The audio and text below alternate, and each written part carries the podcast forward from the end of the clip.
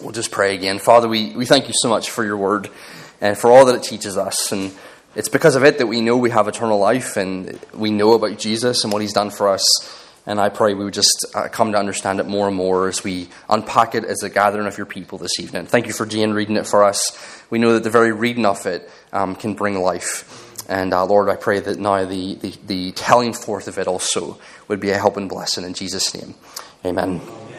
Amen. Amen. All right, well, let's uh, open into John chapter 6 then. And uh, tonight we're looking at believe, eat, and drink. Uh, chapter 6, verse 22 to verse 71. Uh, every 20 minutes we'll take a five minute break and, uh, and then come back again until we're done, all right?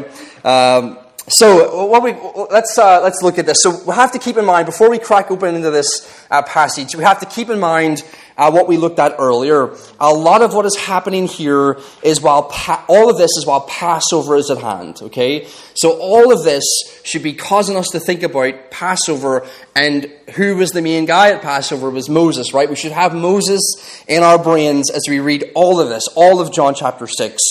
And uh, both miracles are pointing us back to the Exodus story, the feeding of the, uh, uh, the, the miraculous feeding of the multitude, the miraculous crossing through the sea.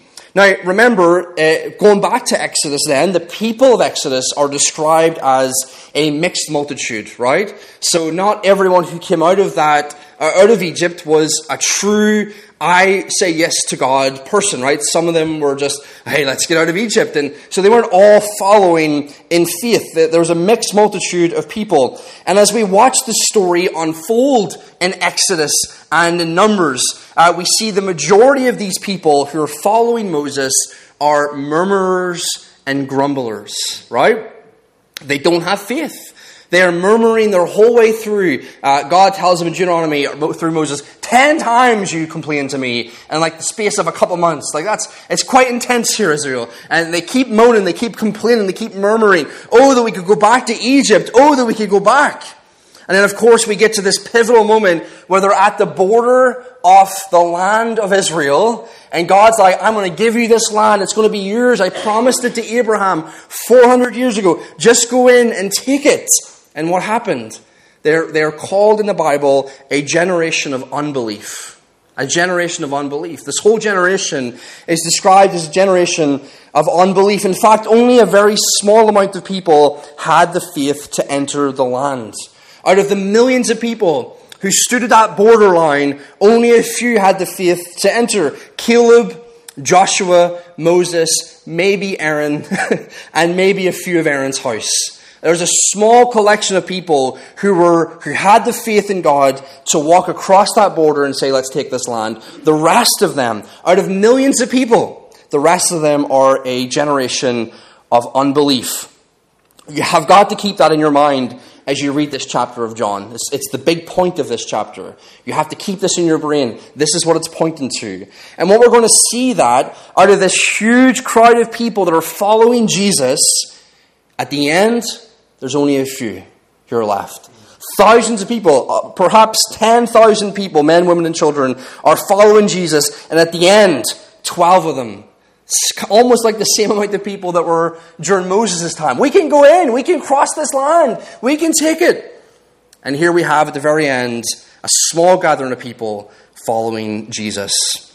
And one of them is the devil.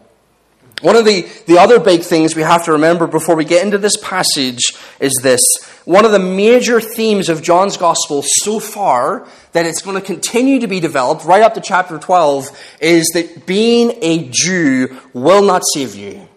Being a Jew will not save you. It's one of the big themes we've been looking at throughout the whole of John's Gospel. In John chapter 1, it says your Jewishness won't save you. You're not born of blood or of man or of the will of, of the flesh. You're born of God by faith in the Son. He came to his own, and his own did not receive him, but to those who did receive him, he gave life. So being a Jew won't save you in John 1. In John chapter 3 to Nicodemus, the great religious leader, Hey, Nicodemus, just so you know, you're not in the kingdom. You're a Jew, you're one of the great teachers, but right now you're not going in. And the only way in is through being born again. And the only way to be born again is by believing in me in this present uh, period of time. Okay, that's John 3. And John 4, being a Jew won't save you. In fact, Jesus is willing to save the opposite of a clean Jew. He's willing to go down and save a female Samaritan sexual sinner. How? Because she believed that he was that prophet. He was the savior of the world. And John 5, being a Jew will not save you. He looks at these Jewish leaders in John chapter 5, we looked at it last time, and he says this You Jewish leaders are not saved because you won't believe. And the reason you won't believe is because the Word of God isn't in, you. The reason you won't believe is because you don't love God. And the reason you won't believe is because you don't believe Scripture. So you think you love God. You think you believe Scripture. You think the Word of God is in you. But if it was all true, you would believe me because I'm from the Father. So now we're in John chapter 6. What do you think is going to be the big theme? If every chapter so far has been being a Jew won't save you, you have to believe the Son.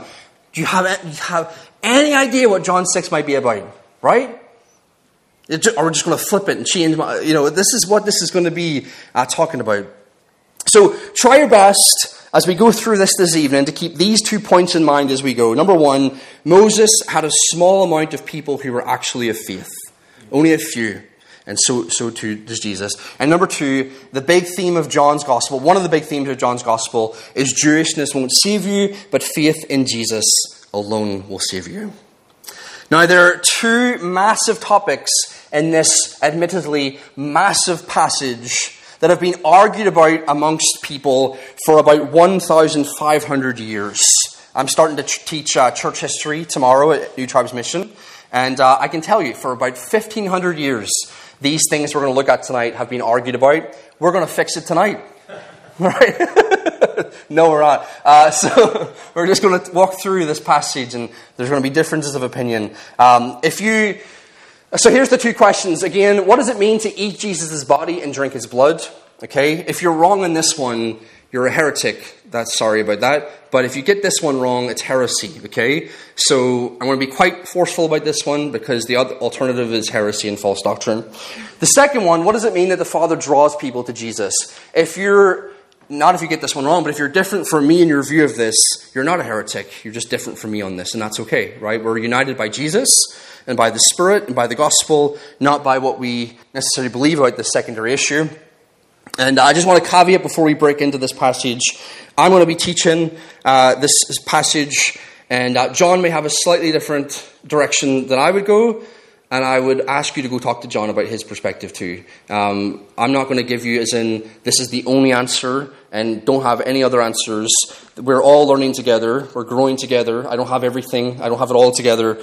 Um, and so I'm learning, I'm growing, we all are except John, who's who's there. So uh, so go talk to him afterwards and get his take on it as well. And then we and then we learn together and we grow together and we understand things together as well. Okay. So let's set the scene. Verse twenty-two uh, to verse twenty-four. And again, Jesus has crossed over now from the east to Capernaum by a, a miracle. Now they, they realize these people who have been with Jesus, being fed by him, they realize he wasn't on the boats. He didn't get on the boat, right? It says he went up into a mountain on his own. The disciples went across to Capernaum. He's not on the boat. But they also realize he's not actually here anymore. So they go looking for him in Capernaum. And, and that's where he is. And verse 59 tells us he's in the synagogue. And uh, they're, they're like, how did he get here? Okay?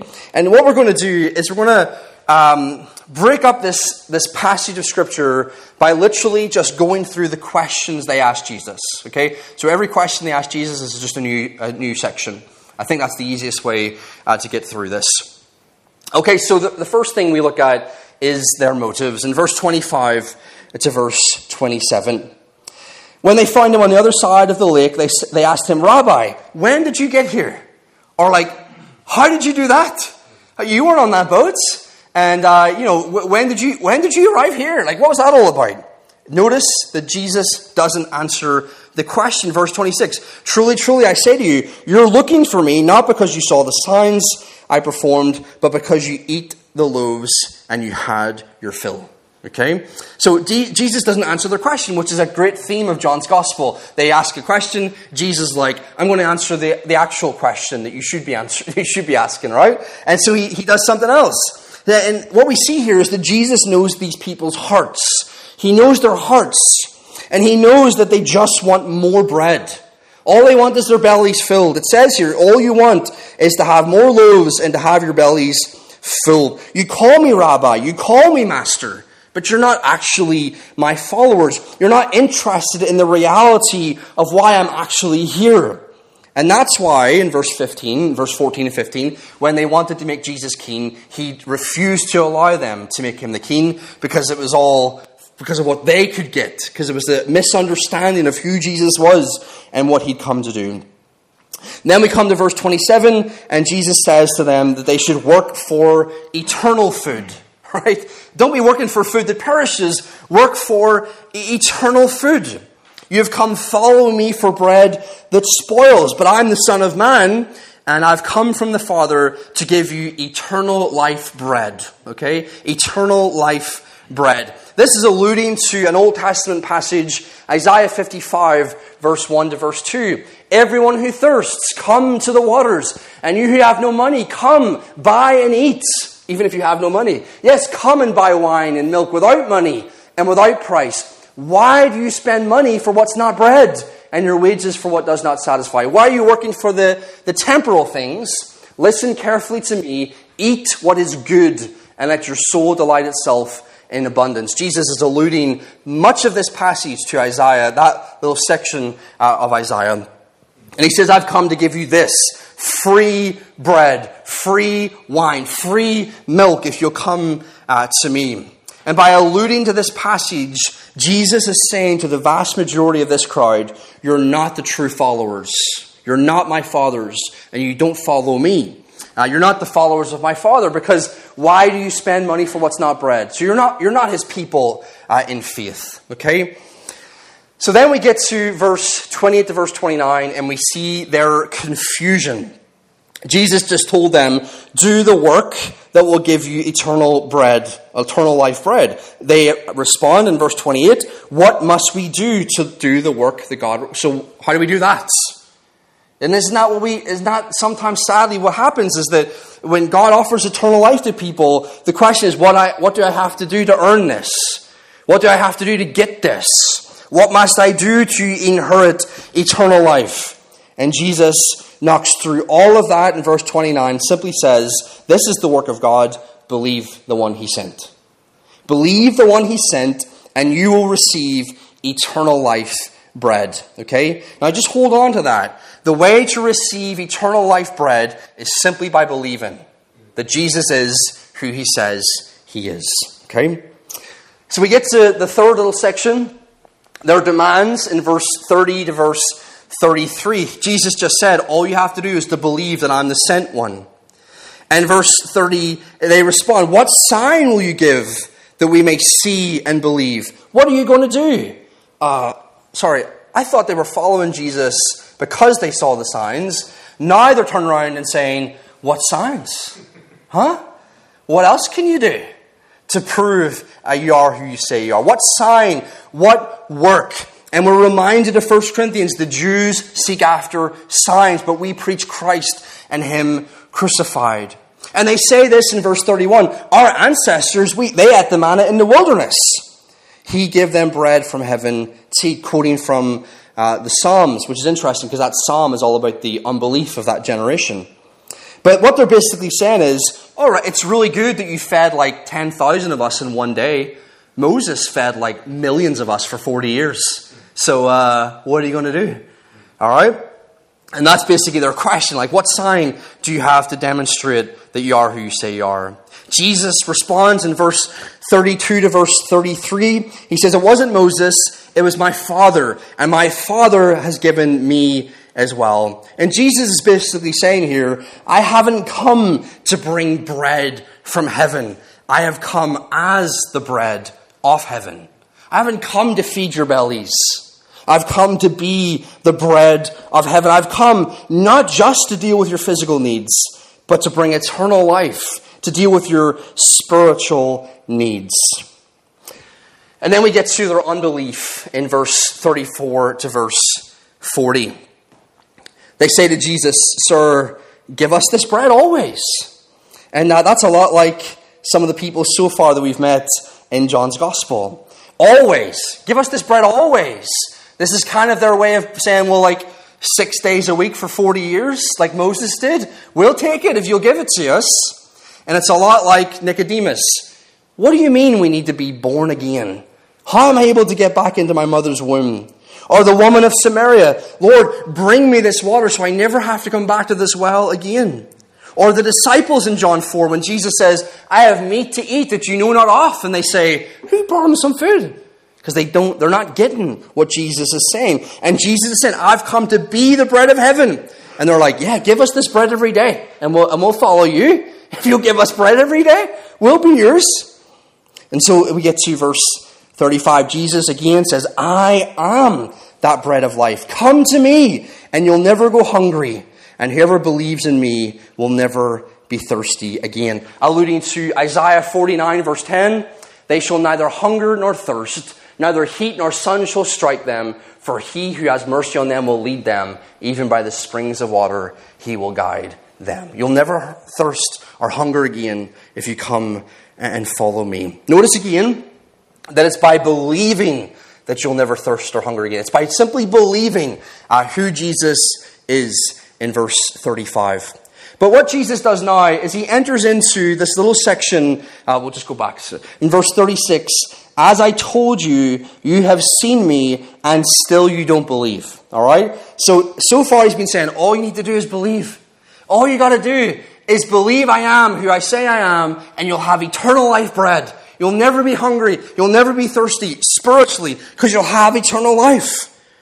And then he says in verse 36, but you don't believe. He looks into their hearts, these people that have followed him to Capernaum, and says, You don't actually believe.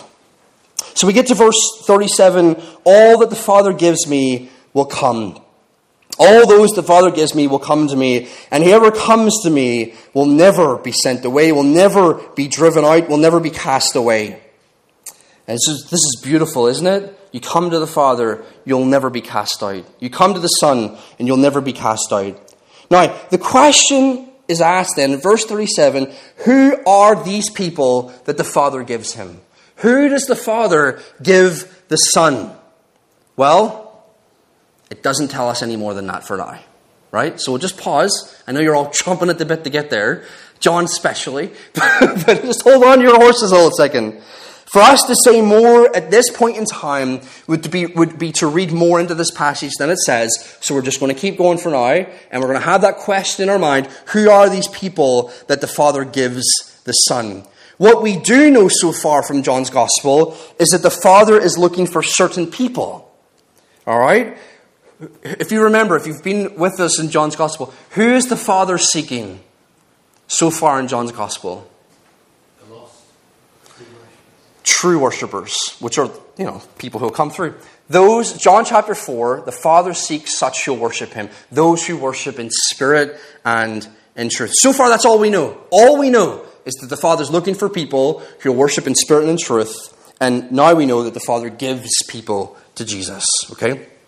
We get to verse 38, and uh, Jesus says essentially the same thing as he did in John chapter 5. What does that mean for us? Okay, this is like a quick class uh, all over again. If you re- verse 38 is basically him saying all that he already said in chapter 5. What does that mean? It means you should read all of John 6 and remember John 5 at the same time. Keep it all in your brain. Just try and keep those 130 verses in your mind as you read the whole thing. That's what he's saying here because he's pointing back to the conversation Jesus had with unbelieving Jewish leaders in chapter 5. Verse 39 tells us, uh, This is the will of him who sent me that I'll lose none of those he's given me, and I'll raise them up in the last day. None of those who come will be lost. They'll be risen up on the last day because Jesus is uh, the resurrection. And we get to verse uh, 40. For my Father's will is that everyone who looks to the Son and believes in him shall have eternal life. Again, it's very stressed here. The will of the Father is that people will look and believe in Jesus and have eternal life. How do you get eternal life? By looking and believing in Jesus. Once again, the way to receive eternal life bread is by looking to Jesus and believing in Him as the one that's been sent from the Father. So let's just pause for a second and consider everything so far, right? We'll take 20 minutes and just go back over that again, okay? Not really. So here's just a few things to remember. Number one, Jesus has come to bring something that's greater than manna. Something greater than manna, Jesus is bringing. Eternal life bread, not just physical bread. Number two, that eternal life bread is given to those who will look and believe in who he is. Number three, those who come looking and believing are given to Jesus by the Father. And number four, those who are given to him will never be cast out. Once you're in, you're in, says Jesus. Okay, then we get to. Uh, Oh, yeah, that's the four summary. I just gave you that. There you are, just in case you didn't hear what I said. There's the list, all right? Uh, okay, next we have their grumbling. Is everyone okay? Does everyone need to stand up and sort of shake their heads a little bit? Are we all right? Someone's got some Haribo to pass around to keep our brains there. But verse 41 to verse 51 is their grumbling. Jesus has said some really amazing things in this section, the section above, and verse 34 to verse 40, and they listened to none of it. The only thing they picked up on was when Jesus said in verse 35, I'm the bread of life. And they're like, who does this guy think he is? Bread of life, come down from heaven. Verse 41. At this time, the Jews began to grumble about him because he said, I'm the bread that came down from heaven. Is not this Jesus, the son of Joseph, whose father and mother we know? How can he say, I came down from heaven? They've ignored everything he said in verse 36 to verse 40. They're mad at his claim that he is the bread. The fact that they're mad at this tells us something about their hearts. If we go back to John 5, right? Jesus says in John 5, the reason you don't believe what I'm saying is because the Word of God isn't in you. The reason you don't believe what I'm saying is because you don't love God and you don't believe the Scriptures. So the fact that they're mad tells us where their hearts are in relation with God. Jesus has already told us if they loved the Father, they would love and believe the Son. These people don't love the Father, or they don't love Jesus, implying they don't love the Father. But this grumbling doesn't faze Jesus. Verse 43 Stop grumbling amongst yourselves. No one can come to me unless the Father who sent me draws them and I will raise them up at the last day. You cannot come to the Father, says Jesus, unless, to the Son, unless you're drawn by the Father. And only those drawn by the Father will come to the Son. It says will, not might. Will, it's a certain thing here in this passage. And again, we're left asking the question who are those people drawn by the Father? Who does the Father draw to the Son? Well, once again, we're not actually told. We're only told that certain people will be drawn and those people will come. We're not told who those people are just yet, so to say more would be to read into the passage uh, what isn't there at this present time. So, again, those who do come, however, will receive resurrection life in verse 44. Then we get to verse 45. And verse 45 is key to the whole meaning of this passage. It's, it's like it's like the little central thing that turns the whole passage. Verse 45, okay? This is pivotal. If you haven't listened so far, listen to verse 45, right? Verse 45 is the moment that sort of everything begins to become clear in this section. It is written in the prophets, they will all be taught by God. Everyone who has heard the Father and learned from him comes to me. What does that mean? Everyone who has past tense heard the Father and learned past tense from him, present tense, comes to me. Jesus is quoting here Isaiah 54, verse 13. All your children will be taught by God. Isaiah 54 is, uh, Pepe read it earlier, it's all about God promising Israel a future.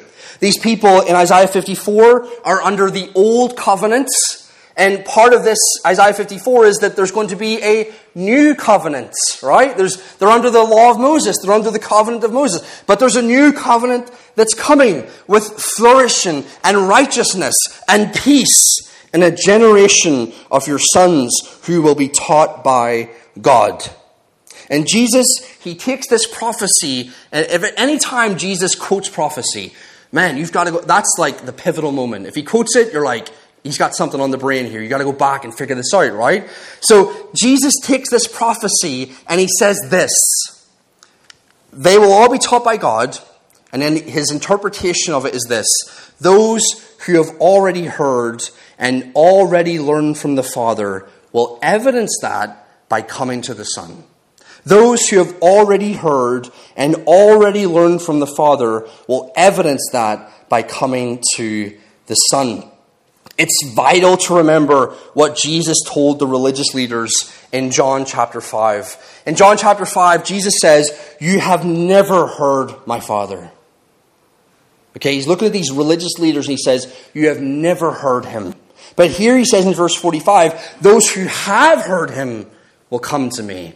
You've never heard him, which is why you will not presently come. In verse 38 of John 5, he says, The word of God isn't in you. In verse 42, he says, You don't love God. And verse 46, you don't believe the scriptures.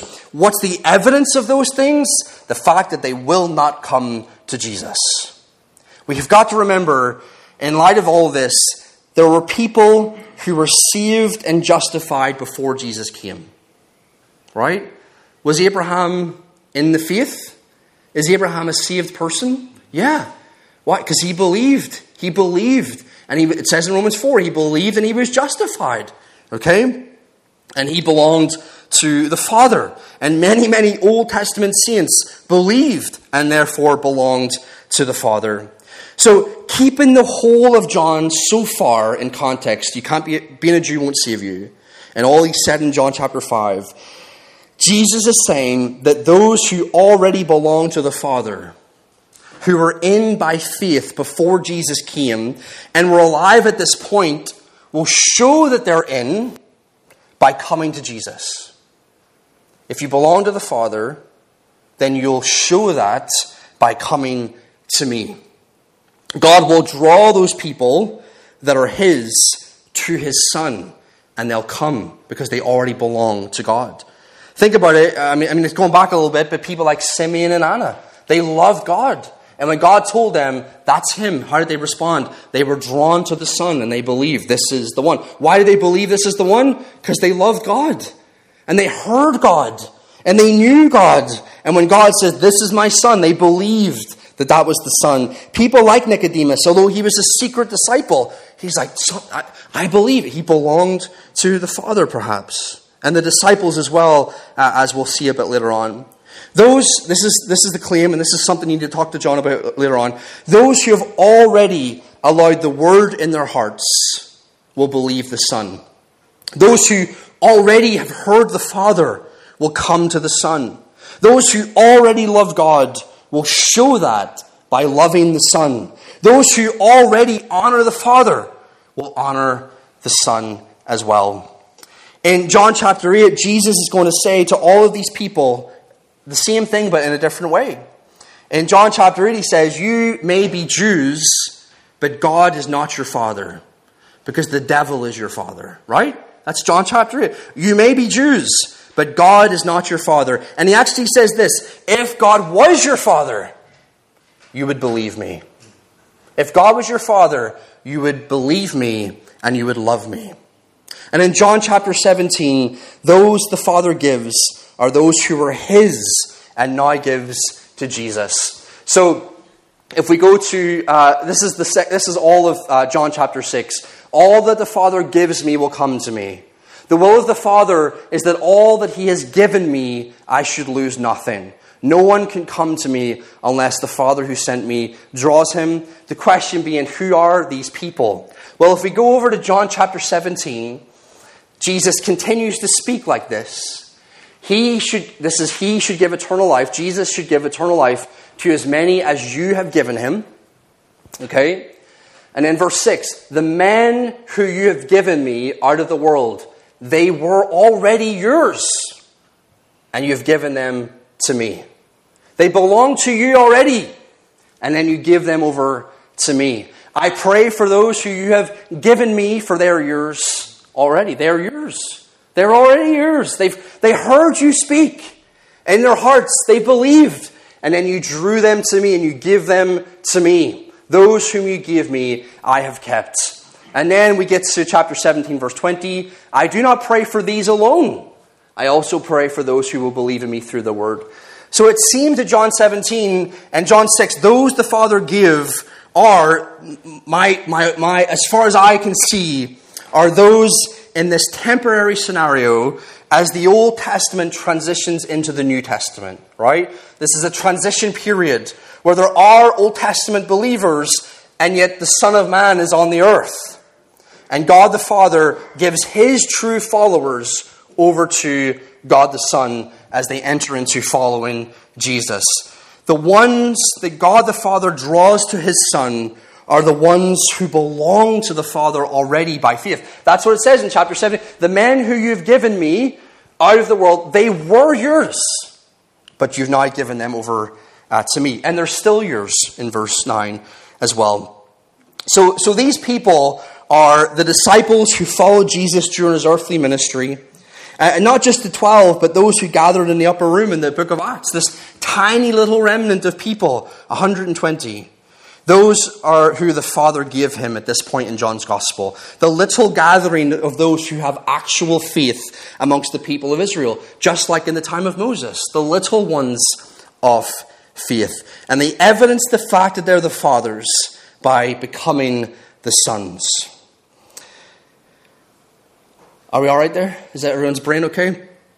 Okay, verse 46 to verse 47, just quickly, Jesus says that he has seen the Father, he's been sent by the Father. I am the bread. Believe, and you will have eternal life. Once again, all you have to do is believe, and you'll have eternal life. In verse 48 to verse 50, Jesus once again, I am that bread. Uh, the manna that was offered under Moses gave you physical life, but they're all dead. I've come to bring you eternal life bread once again. And in verse 51 is where we get to the, the, the next big tension of John 6. I am that living bread that came down from heaven. Whoever eats this bread will live forever. This bread is my flesh, which I will give for the life of the world. Now remember, so far, what, so just in case you were, uh, let's see, how do we get, so far in John 6, before we got to this verse, how do you get eternal life bread? By believing, right? by believing the Son. The only way to get eternal life bread is by believing the Son. Now he says, I am the bread, and my, my bread, my, my flesh is this bread. So, how, what does this mean about uh, eating Jesus? Whoever eats this bread will live forever. And of course, this is where we get the Roman Catholic view of Mass, which is we, they literally believe they're eating his body and drinking uh, his blood. But what we see here, if we keep all of John 6 and the whole of John in context, is this it's the same thing as drinking in John 4. Jesus says, Whoever drinks the water I give them will never thirst. Indeed, the water I give them will become in them a spring of water welling up to eternal life. How did this woman of Samaria drink that water Jesus gave? By believing. There was no actual water. She just believed and was given eternal life water. It means the same thing as being born again in John chapter 3. Nicodemus is confused. Was, was Nicodemus actually born again? Like physically born again? No. He was born of the Spirit. That which is flesh is flesh, and the Spirit is Spirit. Okay, so let's keep going. We'll get to verse 52 to verse 59. There's not much left. 71 verses. We're at 52 at the moment. We're getting there, right? We're doing really well. Uh, but verse 52 suggests us or tells us they don't have a clue what Jesus is talking about. Okay? How can this man give us his flesh to eat? Same as the woman of Samaria. Where are you getting this water from? You don't even have anything to draw with. Right? Same idea. They're confused about what's happening.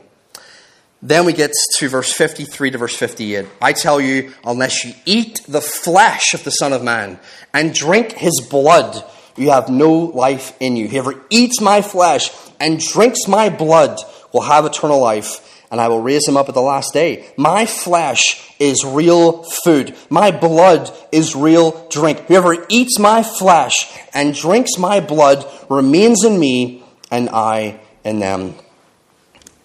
Whoa. Wait, what do we do with this, right? Well, let's just remember the only way to receive eternal life bread is by believing. Verse 29 This is the work of God, that you believe in him whom he sent. He who comes to me shall never hunger, and he who believes in me shall never thirst. Everyone who sees the Son and believes in him may have everlasting life. He who believes in me has everlasting life. So, what we can see here is that there's no need to panic about this because everything so far, from verse 29 to 47, is about believing in order to have eternal life. Now, Jesus says you have to eat me and drink me. So, is he, is he contradicting himself? No, he's being metaphorical, right? It's a symbol. Symbolic, just like symbolic of the woman of Samaria drinking the water to never thirst again. And just like uh, the symbol of Nicodemus being born again. And this is what is being applied here. It's by faith we partake uh, in Jesus. The moment we've come to trust in Him, and the fact that He died for us, the fact that He uh, was, was tortured for us, and crucified for us, and shed His blood for us, and rose again. And when we place our faith in Jesus, it's in who He is and in what He's done for us and shedding his blood. And when the moment you come and you trust in Jesus as your Savior, in a symbolic way, you eat his body and you drink his blood, and then you're in and he's in you. But it didn't actually happen. It's believing in him. So we get to their offense in verse 60 to verse 65. They ask the question, or they say this this is a hard teaching. Who can accept this? In other words, who can accept it and go along with it? Like, who's going to be able to eat this guy? What in the world? We're Jews. We don't eat humans. What's going on here? And so, verse 61 to 62, Jesus can hear them grumbling amongst themselves and grumbling in their hearts. He knows all things, their outward whispers and their inward whispers. And he basically says, If you think this is brick in your categories, you haven't seen anything yet. Because the Son of Man in human form is going to ascend to the glories as God on the throne one day. And you think this is big? Wait till you see what's going to happen after this. Verse 63 again, it unlocks it a bit for us. These are the words of the Spirit that people of the flesh cannot understand.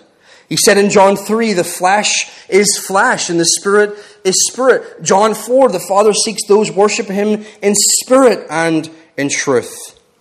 And basically, this you'll only be able to understand these things if your heart has been prepared by the Spirit, if you've already been taught by God, if the Word is already in your heart.